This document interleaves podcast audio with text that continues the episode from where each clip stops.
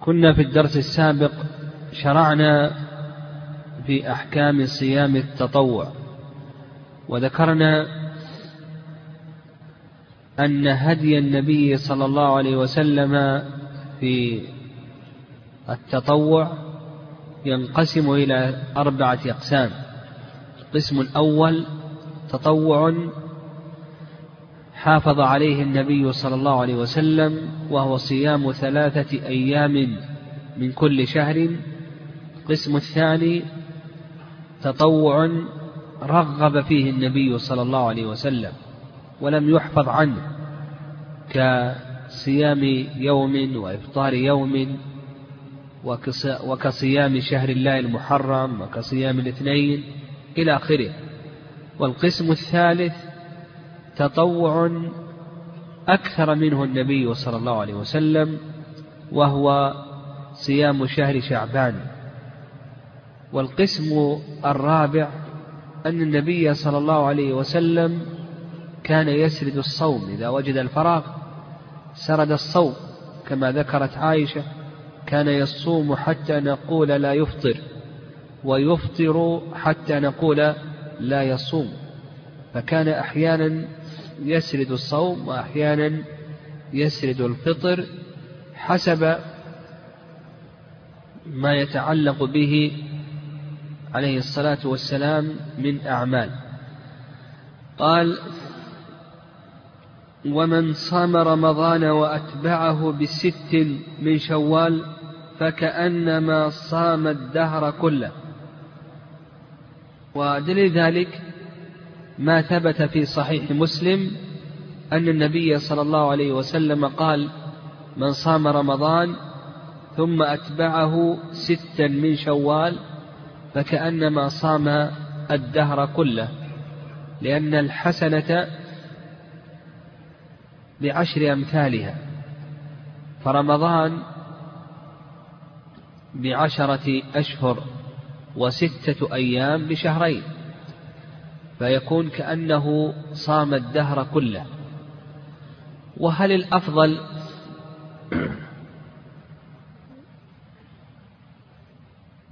أن يوالي هذه الست مع رمضان أو أنه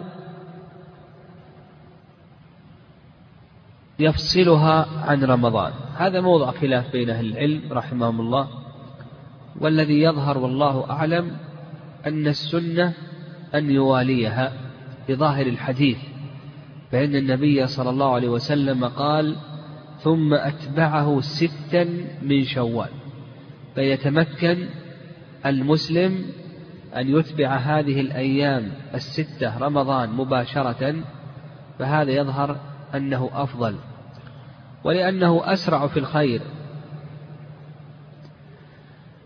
وأحوط لصيام هذه الأيام؟ وهل إذا كان عليه قضاء أن يقدم هذه الأيام الستة على القضاء أو أنه لا بد أن يقضي أولا؟ نقول لا بد أن يقضي أولا لأن النبي صلى الله عليه وسلم قال من صام رمضان ثم أتبعه ستا من شوال وإذا صام هذه الأيام الستة قبل أن يقضي عليه ما عليه فإنه يكون قد أتبع هذه الأيام بعضا من رمضان. ولم يكن متبعا لرمضان وإنما أتبع بعضا من رمضان. فهذا هو الأقرب في هذه المسألة وسواء صام هذه الأيام الستة متتابعة أو متفرقة. قال وصيام يوم عاشوراء كفارة سنة. يوم يوم عاشوراء هو اليوم العاشر من شهر الله المحرم. يقول المؤلف رحمه الله صيامه كفارة سنة ودليل ذلك حديث أبي قتادة أن النبي صلى الله عليه وسلم قال يوم عرفة يكفر سنتين سنة ماضية ومستقبلة. يكفر سنتين ماضية ومستقبلة. وصوم يوم عاشوراء يكفر سنة ماضية. رواه مسلم. فيوم عاشوراء يكفر سنة. وهو كما ذكرنا اليوم العاشر من شهر الله المحرم. ويستحب أن يصوم قبله اليوم التاسع. لقول النبي صلى الله عليه وسلم لئن بقيت إلى قابل لأصومن التاسع. هذا أفضل شيء أن يصوم التاسع والعاشر. ولو أنه اقتصر على صيام يوم عاشوراء أفرده فإن هذا لا يكره. قل بأن هذا غير مكروه لا بأس أن يفرد عاشوراء لأن النبي صلى الله عليه وسلم أفرده في أول الأمر وقال لئن بقيت إلى قابل لأصومن التاسعة يعني مع العاشر كما في حديث ابن عباس رضي الله تعالى عنهما في صحيح مسلم. لكن الأفضل أن يصوم التاسع مخالفة لأهل الكتاب والمخالفة هنا ليست واجبة وإنما هي مستحبة ولهذا ذكرنا المخالفة هنا مستحبة لأن العمل مشروع عندهم وعندنا. فلا تجب المخالفة في هذه الحال. لكن لو أفرد يوم عاشوراء بالصيام فإن عمله مشروع ويؤجر ويدرك الفضل ولا كراهة في عمله وإن خالف الأفضل. قال رحمه الله وصيام يوم عرفة كفارة سنتين.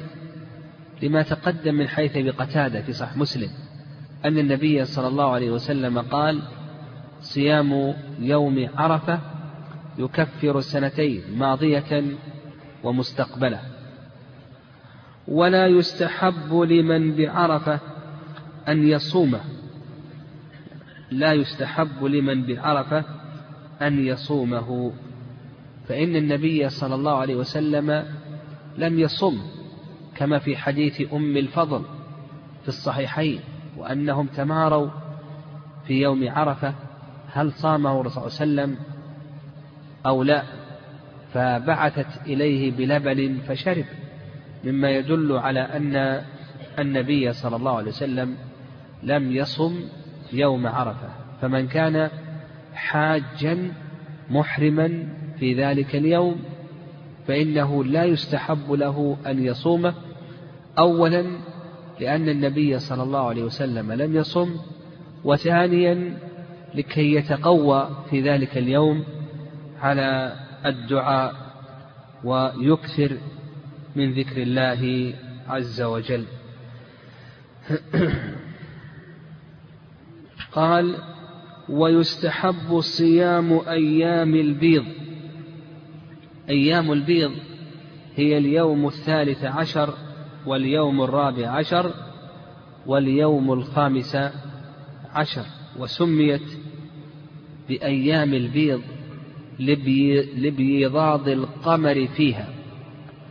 ويدل لذلك حديث أبي ذر أن النبي صلى الله عليه وسلم قال يا أبا ذر إذا صمت من الشهر ثلاثة أيام فصم ثلاث عشرة وأربع عشرة وخمس عشرة وهذا الحديث رواه الإمام أحمد والترمذي وفي سنده اختلاف.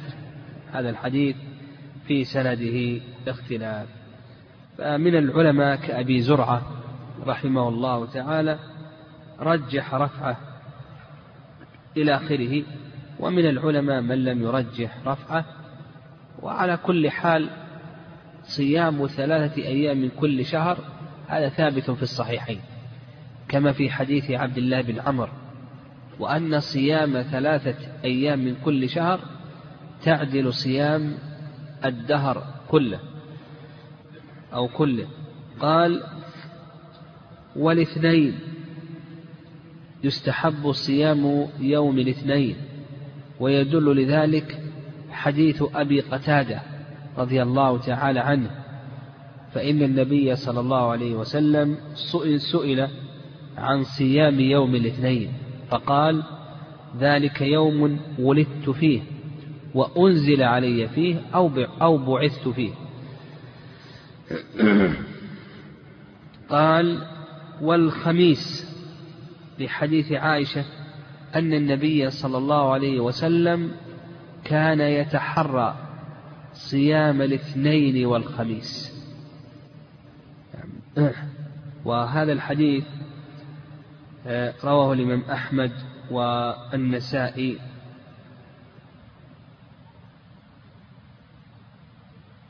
نعم رواه الإمام أحمد والنسائي وله شواهد وفي إسناده اختلاف. لكن له شواهد كما تقدم في حديث حديث أبي ذر. في سنده اختلاف لكن له شواهد. قال رحمه الله والصائم المتطوع أمير نفسه إن شاء صام وإن شاء أفطر ولا قضاء عليه. المتطوع أمير نفسه إن شاء صام وإن شاء أفطر. لكن يكره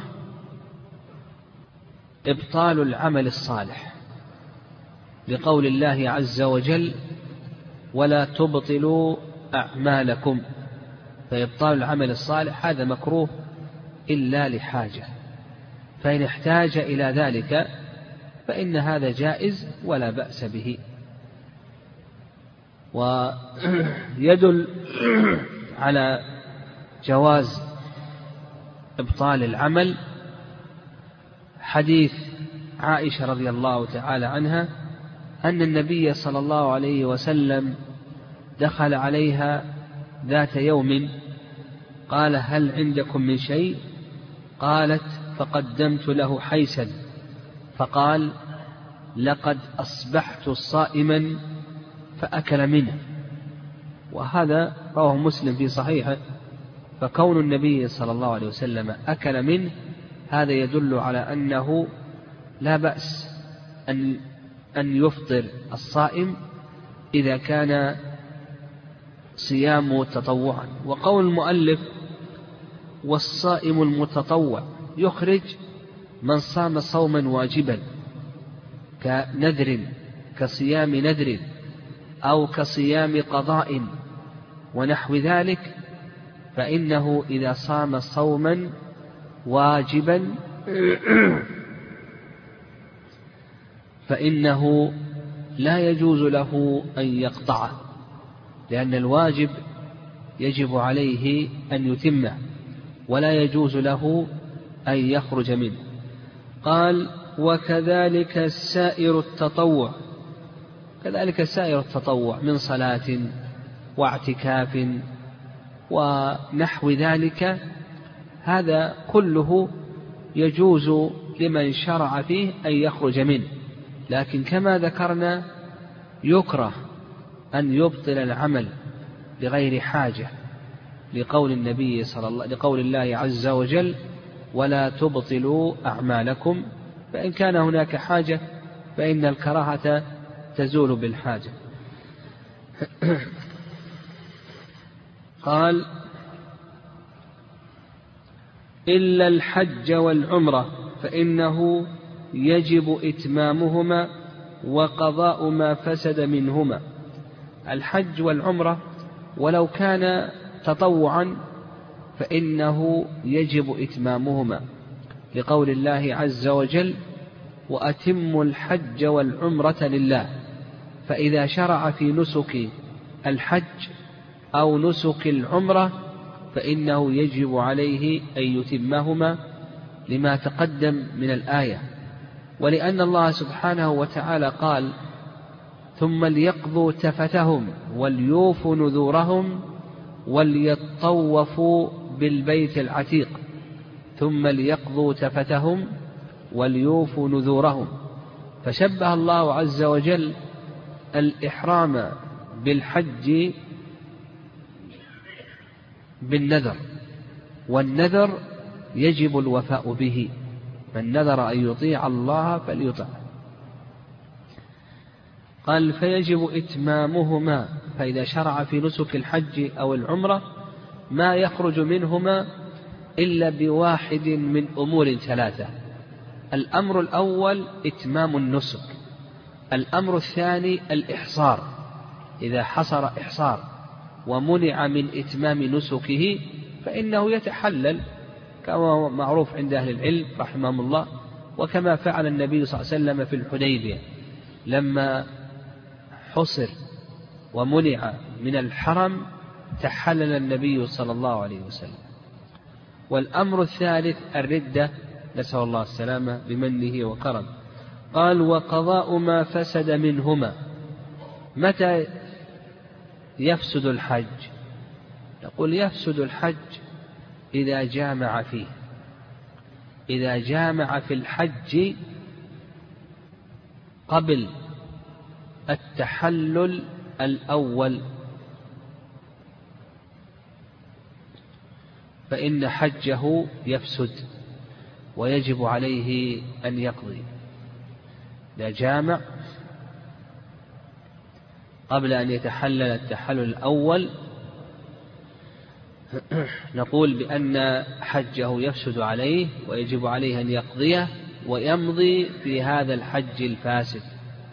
وكذلك أيضا إذا جامع في العمرة قبل نهاية السعي فإن عمرته تفسد عليه ويجب عليه أن يمضي في هذا الفاسد وأن يقضيه كما ورد عن الصحابة رضي الله تعالى عنهم في قضاء الحج الفاسد. قال رحمه الله ونهى رسول الله صلى الله عليه وسلم عن صوم يومين يوم الفطر ويوم الأضحى. كما جاء ذلك في الصحيحين من حديث أبي سعيد أن رسول الله صلى الله عليه وسلم نهى عن صوم يومين يوم الفطر ويوم الأضحى وهذا مجمع عليه عند العلماء رحمهم الله. والحكمة من هذا الحكمة من النهي عن صيام يوم الفطر الحكمة من ذلك هو حماية عبادة رمضان. بمعنى أن يوم العيد كالحريم لهذه العبادة. لئلا يدخل فيها ويزاد فيها ما ليس منها. كما أنه نهي أن يتقدم رمضان بالصوم يوم أو يومين حماية لهذه العبادة لئلا يزاد فيها ما ليس منها. وأما يوم الأضحى فإنه اليوم الذي يتقرب إلى الله عز وجل بذبح النسك سواء كان ذلك للحلال أو كان ذلك للمحرم فكانت الحكمة أن يكون مفطرا لكي يأكل ويتعبد لله عز وجل بهذا الأكل من هذا النسك. قال ونهى عن أي عن صيام أيام التشريق. نعم نهى عن صيام أيام التشريق. أيام التشريق هي اليوم الحادي عشر والثاني عشر والثالث عشر من شهر ذي الحجة.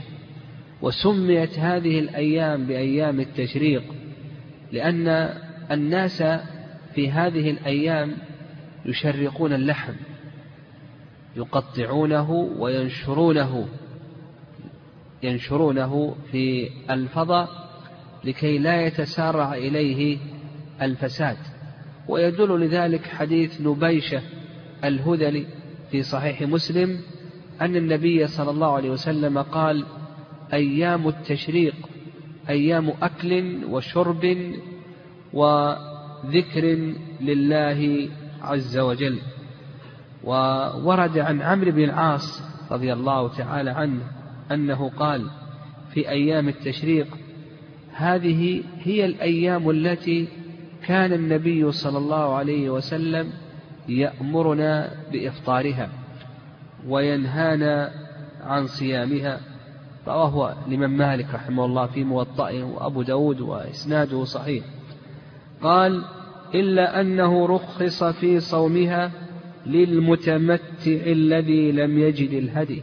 متمتع يجب عليه الهدي فمن تمتع بالعمرة إلى الحج فما استيسر من الهدي. لكن هذا المتمتع إذا لم يجد هديا فإنه يصوم. فصيام ثلاثة أيام في الحج وسبعة إذا رجعتم. الثلاثة الأيام التي تكون في الحج يبدأ وقتها من حين الإحرام بالعمرة بعمرة المتمتع. المتمتع يحرم بالعمرة في أشهر الحج ثم يفرغ منها ثم يحرم بالحج من عامه.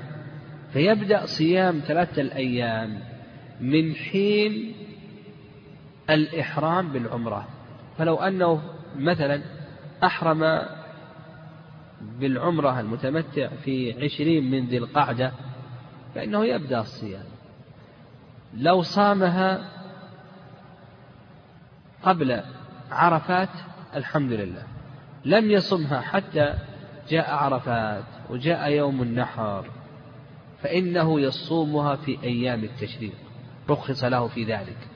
ويدل لذلك حديث ابن عمر وعائشة أنهما قال لم يرخص في أيام التشريق أن يصمن إلا للمتمتع الذي لم يجد الهدي وهذا ما عليه جماهير العلماء رحمهم الله. خلافا للحنفية لأبي حنيفة رحمه الله فإنه لا يرى أن المتمتع يصوم يصوم أيام التشريق لكن ما ذهب إليه الجمهور رحمهم الله تعالى هو الصواب في هذه المسألة لما ذكرنا من حديث ابن عمر وعائشة رضي الله تعالى عنهم كما في الصحيحين. قال وليلة القدر في العشر الأواخر من رمضان. ليلة القدر في العشر الأواخر من رمضان. لقول النبي صلى الله عليه وسلم كما في الصحيحين التمسوها في العشر الأواخر من رمضان. وأرجى أيام العشر أرجاها الأوتار. نعم أرجاها الأوتار لقول النبي صلى الله عليه وسلم التمسوها في الوتر من العشر الأواخر من رمضان. وأرجى الأوتار ليلة سبع وعشرين لحديث أبي بن كعب أنه كان يحلف أن ليلة القدر هي ليلة هي الليلة التي أمرنا رسول الله صلى الله عليه وسلم بقيامها ليلة سبع وعشرين.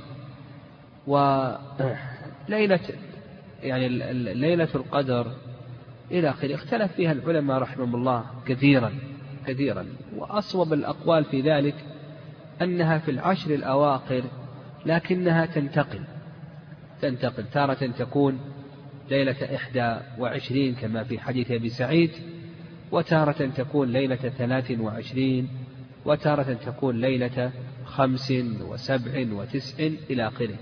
بل ذكر شيخ الإسلام تيمية رحمه الله أنها كما تلتمس في الأوتار أيضا تلتمس في الأشباع لقول النبي صلى الله عليه وسلم التمسوها في تاسعة تبقى في سابعة تبقى في خامسة تبقى إلى آخره. وعلى هذا نقول الأحوط للمسلم أن يلتمسها في في العشر كلها سواء كان ذلك في الأوتار أو كان ذلك في الأشباع لكن إن غلب فإنه يلتمسها في الأوتار.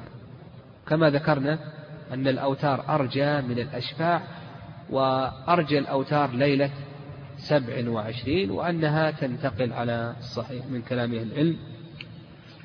قال رحمه الله تعالى باب الاعتكاف. الاعتكاف في اللغة اللزوم. ومن ذلك قول الله قول الله عز وجل ما هذه التماثيل التي أنتم لها عاكفون يعني ملازمون. وأما في الاصطلاح فهو لزوم مسجد لطاعة الله عز وجل. والأصل في الاعتكاف القرآن والسنة والإجماع. نعم القرآن والسنة والإجماع. أما القرآن فقول الله عز وجل ولا تباشروهن وأنتم عاكفون في المساجد. وأما السنة فاعتكاف النبي صلى الله عليه وسلم فإن النبي صلى الله عليه وسلم اعتكف العشر الأواخر اعتكف أولا العشر الأول ثم الأواسط ثم اعتكف العشر الأواخر. يلتمس هذه الليلة المباركة ليلة القدر. نعم قال رحمه الله وهو لزوم المسجد لطاعة الله تعالى فيه وهو سنة وهو سنة. يعني وهذا ما عليه جماهير العلماء رحمهم الله. خلافا ما لما يروى عن الإمام مالك رحمه الله من كراهة الاعتكاف. وأنه لشدته كالوصال وأنه لم يعتكف أحد من صحابة رسول الله صلى الله عليه وسلم. لكن هذا فيه نظر والاعتكاف ثابت عن الصحابة رضي الله تعالى عنهم وأزواج النبي صلى الله عليه وسلم اعتكفن من بعده. وقال سنة. نعم والأدلة على ذلك كما تقدم. نعم. قول الله عز وجل ولا تباشروهن وأنتم عاكفون في المساجد. وقول الله عز وجل أن طهر بيتي للطائفين والعاكفين والركع السجود. وفعل النبي صلى الله عليه وسلم قال لا يجب إلا بالنذر. لا يجب إلا بالنذر. ويدل لهذا حديث عائشة في البخاري أن النبي صلى الله عليه وسلم قال من نذر أن يطيع الله فليطع والنذر يجب الوفاء به. قال ولا يصح من المرأة قال ويصح من المرأة في كل مسجد ولا يصح من الرجل إلا في مسجد تقام فيه الجماعة. المرأة يقول لك المؤلف رحمه الله يصح منها في كل مسجد. لكن هل يصح منها في مسجد بيتها؟ نقول لا يصح منها في مسجد بيتها. فلو اتخذت مصلى في بيتها فإن هذا الاعتكاف في هذا المصلى لا يصح. ولهذا نساء النبي صلى الله عليه وسلم اعتكفن في مسجده. في مسجد النبي صلى الله عليه وسلم وضربنا الأخبية في ذلك. فالاعتكاف في في البيت أو في مسجد البيت أو مصلى البيت نقول لا يصح. لا بد أن يكون الاعتكاف في مسجد الجماعة. لكن هل لا بد من إقامة الجماعة فعلا أو لا؟ يقول لك المؤلف رحمه الله إن كانت المعتكفة امرأة لا يشترط أن تكون الجماعة تقام في هذا المسجد. فقد يكون الناس في هذا الشهر في شهر رمضان لا يحتاجون هذا المسجد ولا تقام فيه الجماعة لكنه مسجد جماعة فيصح للمرأة أن تعتكف فيه. أما الرجل فإنه لا بد أن يعتكف في مسجد تقام فيه الجماعة. المرأة تعتكف في مسجد جماعة لكن ليس بشرط أن تكون الجماعة مما يقام في هذا المسجد. فلو أن الناس تركوا إقامة الجماعة في هذا المسجد لفترة ونحو ذلك فنقول يصح للمرأة أن تعتكف فيه. أما الرجل فإنه لا يصح له أن يعتكف فيه لأن الرجل نعم لأن الرجل لأن الرجل يجب عليه أن يصلي مع الجماعة صلاة الجماعة واجبة.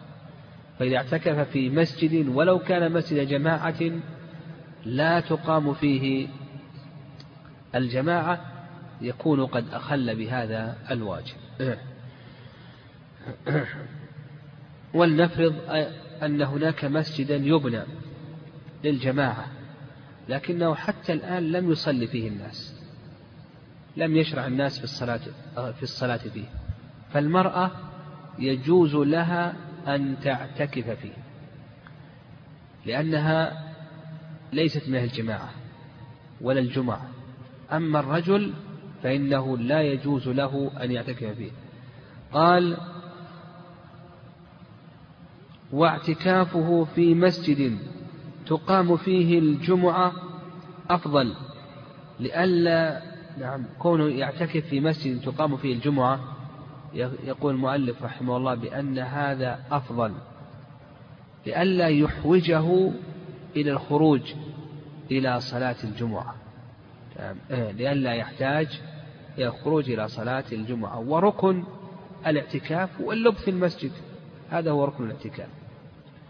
وظاهر كلام المؤلف رحمه الله أنه لا يشترط أن يكون الاعتكاف في المساجد الثلاثة وهذا ما عليه جماهير العلماء خلافا لما ذهب إليه بعض السلف من أنه يشترط أن يكون الاعتكاف في المساجد الثلاثة.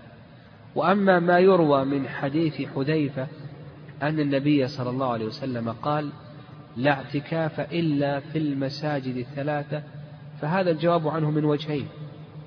الوجه الأول أنه لا يصح رفعه إلى النبي صلى الله عليه وسلم. يعني الثقات من الأئمة يقفونه ولا يرفعونه.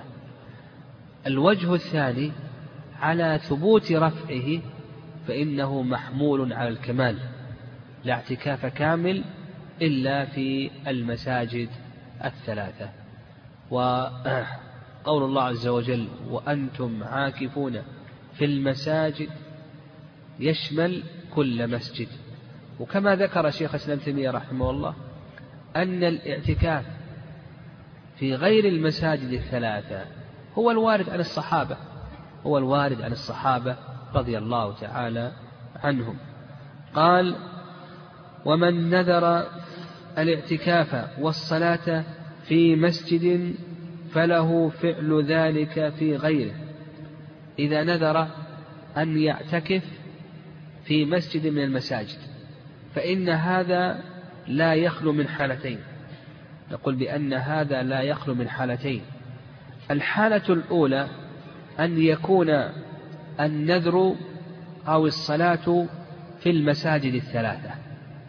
إذا نذر أن يعتكف أو أن يصلي في مسجد من المساجد الثلاثة.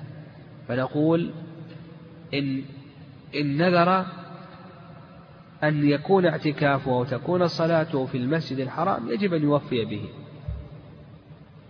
نذر في المسجد النبوي يجوز في المسجد النبوي ويجوز أن يخالفه إلى ما هو أفضل في المسجد الحرام. نذر في المسجد الأقصى يجوز أن يخالفه إلى المسجد النبوي وإلى المسجد الحرام. فإذا نذر الأعلى تعين إذا نذر ما دونه له أن ينتقل إلى الأعلى. و ويدل لهذا يدل لهذا قصة الرجل كما يحيي جابر. الذي نذر إن فتح الله على النبي صلى الله عليه وسلم مكة أن يصلي في المسجد الأقصى. فقال النبي صلى الله عليه وسلم صلها هنا. فأعاد الرجل. فقال النبي صلى الله عليه وسلم صل ها هنا. فأعاد. وقال النبي صلى الله عليه وسلم ها هنا. ثم قال النبي صلى الله عليه وسلم شأنك إذن. فنقله النبي صلى الله عليه وسلم من المفضول إلى الأفضل. فنقول إن نذر أن يعتكف أو يصلي في مسجد المساجد الثلاثة تتعين هذه المساجد. لكن إذا نذر الأعلى تعين وإن نذر ما دونه له أن ينتقل إلى الأعلى. ودليل الانتقال كما ذكرنا من قصة الرجل ودليل تعين هذه المساجد الثلاثة لأن هذه المساجد الثلاثة هي التي يشرع للمسلم أن يشد الرحل إليها. ما في بقعة تشد الرحال إليها إلا هذه المساجد الثلاثة. ما عدا ذلك من البقاع فإن الرحال لا تشد إليها. هذا القسم الأول. القسم الثاني أن ينذر الاعتكاف أو الصلاة في غير المساجد الثلاثة. فنقول بأنه لا يتعين. يقول لك المؤلف رحمه الله تعالى بأنه لا يتعين لا يتعين. فلو مثلا نذر أن أن يصلي في هذا المسجد ركعتين أو أن يعتكف في هذا المسجد له أن يخالف إلى مسجد آخر ولا يتعين. لماذا؟ لئلا يترتب على ذلك شد الرحال. فقد مثلا ينذر أن يعتكف في مسجد في المدينة غير المسجد النبوي. لو قلنا بأنه يتعين يترتب على ذلك أن يشد الرحل إلى هذا المسجد. كما ذكرنا لا تشد الرحال لأي بقعة إلا لهذه الثلاث البقع فقط. فإذا نذر أن يعتكف أو أن يصلي في أي مسجد غير المساجد الثلاثة فإنه لا يتعين وله أن يخالفه. وقال بعض العلماء بل يتعين إذا لم يترتب على ذلك شد الرحل وخصوصا إذا كان له مزية شرعية. إذا كان لا يترتب على ذلك لأن ال... قلنا بأنه لا يتعين. العلة هي لئلا يترتب على ذلك شد الرحال. إذا انتفت هذه العلة انتفى ما يترتب عليها فيتعين إذا لم يترتب عليه شد الرحل وهذا القول قوي. قال إلا المساجد الثلاثة فإذا نذر في المسجد الحرام لزمه لأن المسجد الحرام هو أفضل المساجد ويدل لذلك قول النبي صلى الله عليه وسلم صلاة في المسجد الحرام بمئة ألف فيما سواه. صلاة في المسجد الحرام بمئة ألف فيما سواه. حديث حديث جابر رضي الله تعالى عنه أخرجه الإمام أحمد وأبي ماجه وابن المنذر وإسناده صحيح. وإن نذر قال وإن نذر في مسجد المدينة فله فعله في المسجد الحرام لأن المسجد الحرام أفضل من مسجد المدينة.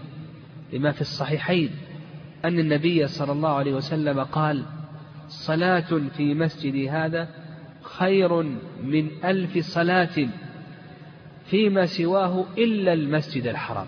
صلاة في مسجد هذا خير من ألف صلاة فيما سواه إلا المسجد الحرام. قال وإن نذر في المسجد الأقصى فله فعله فيهما يعني إذا نذر أن يعتكف أو أن يصلي في المسجد الأقصى فله أن يفعل نذره في المسجد النبوي أو في المسجد الحرام لأنهما أفضل منه نعم لأنهما أفضل منه. ولما ذكرنا من حديث جابر رضي الله تعالى عنه في قصة الرجل الذي قال يا رسول الله إني نذرت إن فتح الله عليك أن أصلي في بيت المقدس. فقال النبي صلى الله عليه وسلم صلها هنا فسأله. فقال صلها هنا فسأله. فقال شأنك إذن؟ هذا رواه الإمام أحمد وأبو داود وغيرهما. وإسناده حسن صححه الحاكم. وإسناده حسن. قال ويستحب للمعتكف يستحب للمعتكف الاشتغال بفعل القرب. يعني يستحب للمعتكف أن يشتغل بفعل القرب يعني الطاعات وهي كل ما يقربه إلى الله عز وجل كل ما يقربه إلى الله عز وجل.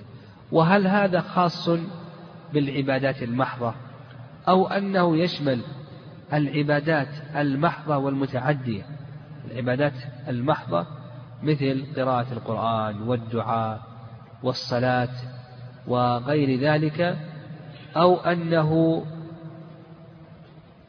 خاص أو أنه يشمل العبادات المحضة والمتعدية. هذا موضع خلاف. فبعض العلماء يرى أنه أو كثير من العلماء يرى أن الاعتكاف خاص بالعبادات المحضة.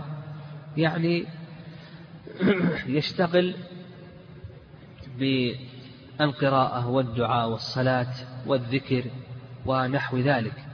وأما العبادات المتعدية العبادات المتعدية من إقراء القرآن وتعليم العلم والدعوة والأمر بالمعروف والنهي عن المنكر ونحو ذلك يقولون بأنه لا يفعلها. لا يفعل مثل هذه الأشياء إذ إن مقصود الاعتكاف هو جمع القلب على الله عز وجل و آه، الانقطاع إلى الله والخالق عن المخلوق نحو ذلك. والصواب في ذلك الصواب في ذلك أن أن هذا كله جائز وأنه المهم من المعتكف يقضي لحظات الاعتكاف في ما يقربه إلى الله عز وجل سواء كانت عبادة محضة أو كانت عبادة متعدية. قال واجتناب ما لا يعنيه من قول وفعل. نعم. المعتكف أيضا استحب له أن يجتنب ما لا يعنيه. ولهذا النبي صلى الله عليه وسلم كان يعتكف ويضرب له خباء ينفرد فيه بنفسه وبذكر الله ودعائه ولم يكن يجالس من حيث الجملة لم يكن يجالس صحابته ولم يكن يحدثهم إلى آخره وإنما ينفرد بنفسه.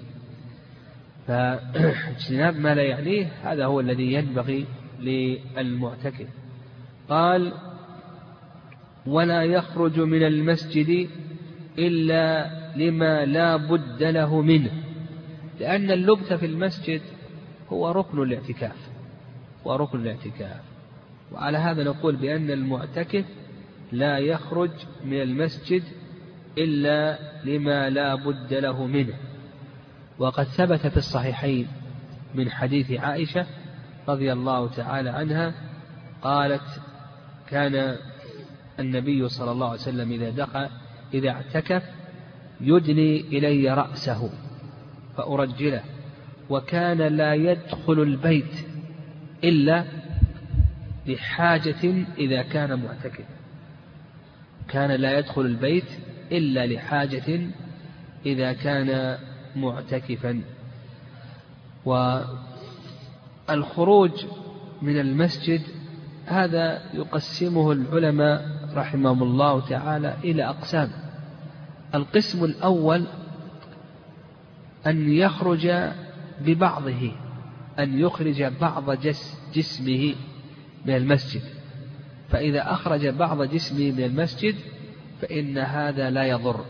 ويدله ويدل له ما سلف أن النبي صلى الله عليه وسلم كان يخرج رأسه إلى عائشة.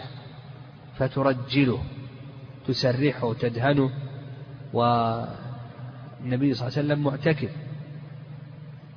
القسم الثاني أن يخرج لأمر لا بد له منه طبعا. أن يخرج لأمر لا بد له منه طبعا أو شرعا. طبعا كما لو احتاج إلى قضاء الحاجة أو احتاج إلى طعام أن يأكل أو أن يشرب وليس هناك من يأتيه له به في المسجد نحو ذلك. فهذا لا بأس به هذا جائز ولا بأس به. القسم أو شرعا كما لو احتاج إلى الوضوء احتاج إلى أن يخرج لصلاة الجمعة ونحو ذلك. القسم الثالث أو الرابع أن يخرج لأمر ينافي الاعتكاف.